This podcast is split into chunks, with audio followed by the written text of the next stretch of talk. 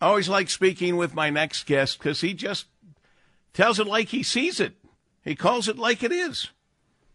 He's the editorial page editor of the Detroit News, so he's kind of my boss uh, for my one day a week uh, Monday column. So, but I don't treat him any differently. I've liked this guy long before he became my boss. Nolan Finley is here. Uh, and uh, I want to talk about a couple of things you've written lately, Nolan. Uh, good afternoon. Welcome back to the program. Always good to talk with you, Paul.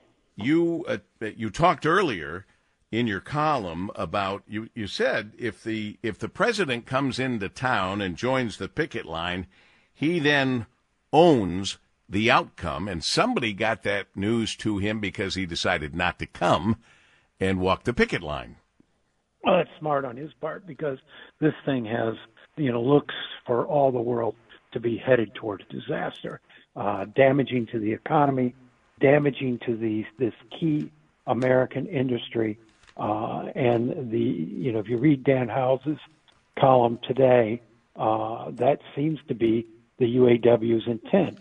I have said now in a couple of columns that Shawn Fain's objective here is not to just win a nice fat contract for his members. That's what he's supposed to be doing.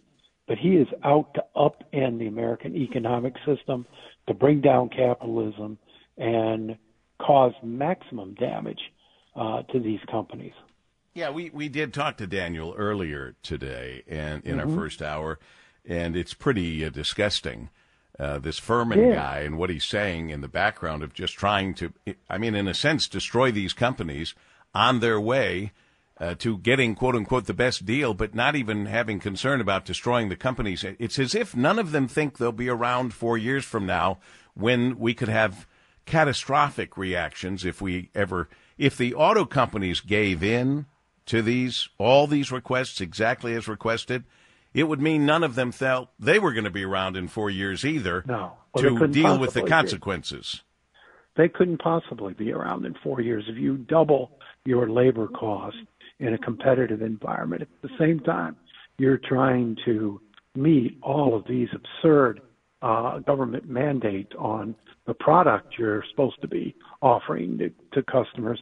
It can't possibly survive. And, uh, you know, Shawn Fain doesn't come to the bargaining table, uh, you know, shows up here and there, makes these uh, inflammatory proclamations on Facebook, and he's got his garbage can sitting there, and you know, asking for the most ridiculous demands and not countering good offers. I mean, this is not good faith bargaining. Of course, the Biden Depart- Biden's Labor Department is never going to uh, to uh, declare that, but this is not good faith bargaining by any means.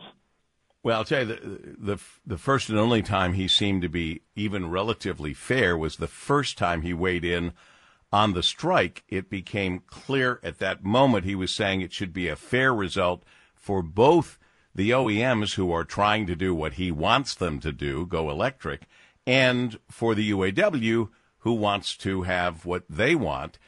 And I thought I brought it up on the air. I said, "This is unbelievable." He's saying that, but of course, everything else he said, they they got to him and said, "What are you crazy? You can't say anything on behalf of the auto manufacturers. It's got to well, be all on the workers." In, even in that uh, statement, Paul, it was you know he he bought into this corporate greed nonsense and uh, you know this fair wages. Uh, the the you know, and, and denouncing corporate profits. Well, the UAW and its members directly benefit from them from from those big corporate profits they're denouncing. Uh, as I wrote in my column, Stellantis workers got almost fifteen thousand dollars each in profit sharing, and the least profit sharing checks uh, last year were uh, at Ford over nine thousand dollars.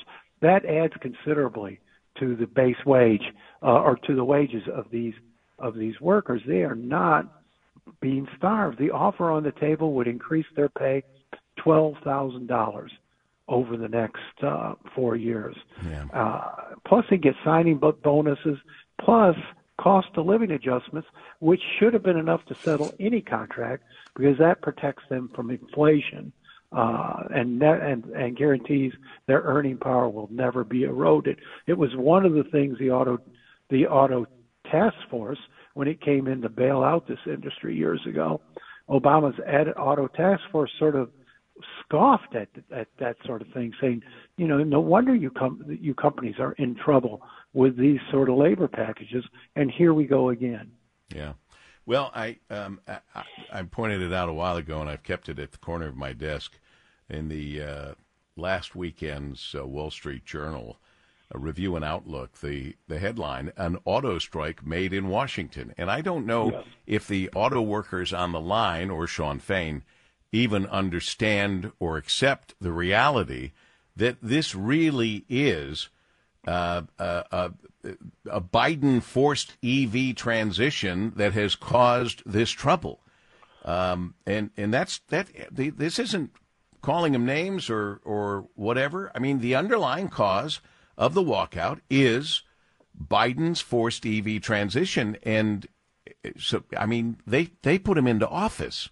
And this, when it was announced that the UAW was embracing EVs, I thought and said, do they not understand how fewer auto workers they're going to need, and anyone that they do need are going to have to be trained in a whole different way for the future of this industry if it goes electric?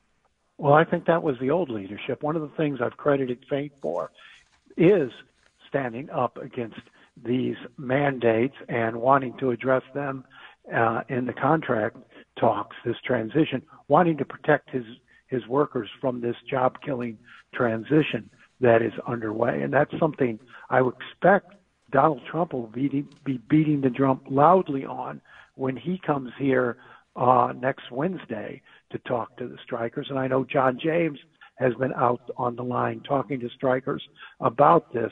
Their jobs are going away, and that's what they ought to be worrying about with this Washington mandated transition, which seems to me to be doomed to failure on so many levels, not just its impact on the workforce, but its um, you know creating an inequitable um, environment, a, a two-class system for who can drive and who can't, because they're going to be so expensive and the charging stations um, so scarce. Uh, we are upending our whole society with this transition, and we haven't thought through the impact. No, we uh, haven't. We keep marching to the environmentalist tune. I mentioned it before. I may have mentioned it to you too, as our friend Dick Hafner put it a couple of weeks ago. Mr. Shawn Fain appears to be um, becoming the George Armstrong Custer of the UAW. and I thought well, that was, I hope it's not true, but it is kind of funny because he is leading the masses into uh, what could be a slaughter for God's sake. Well, look who was standing next to him when they went out strike, uh, Bernie Sanders, and that should tell you all you need to know. okay, so much more. You, you had a column too. Whitmer must disrupt MSU's failures. There's so much to talk about whenever you're around. Nolan Finley, editorial page editor of the Detroit News. Thanks, boss. Thank you, buddy. See you later. As we, uh, but my big boss is Steve Finateri because this is my real job. Believe it or not, this, what I'm doing right now, is a real job. I know that some of you are happy about that and some of the haters aren't, but that's the way it goes. As we continue in focus on WJR.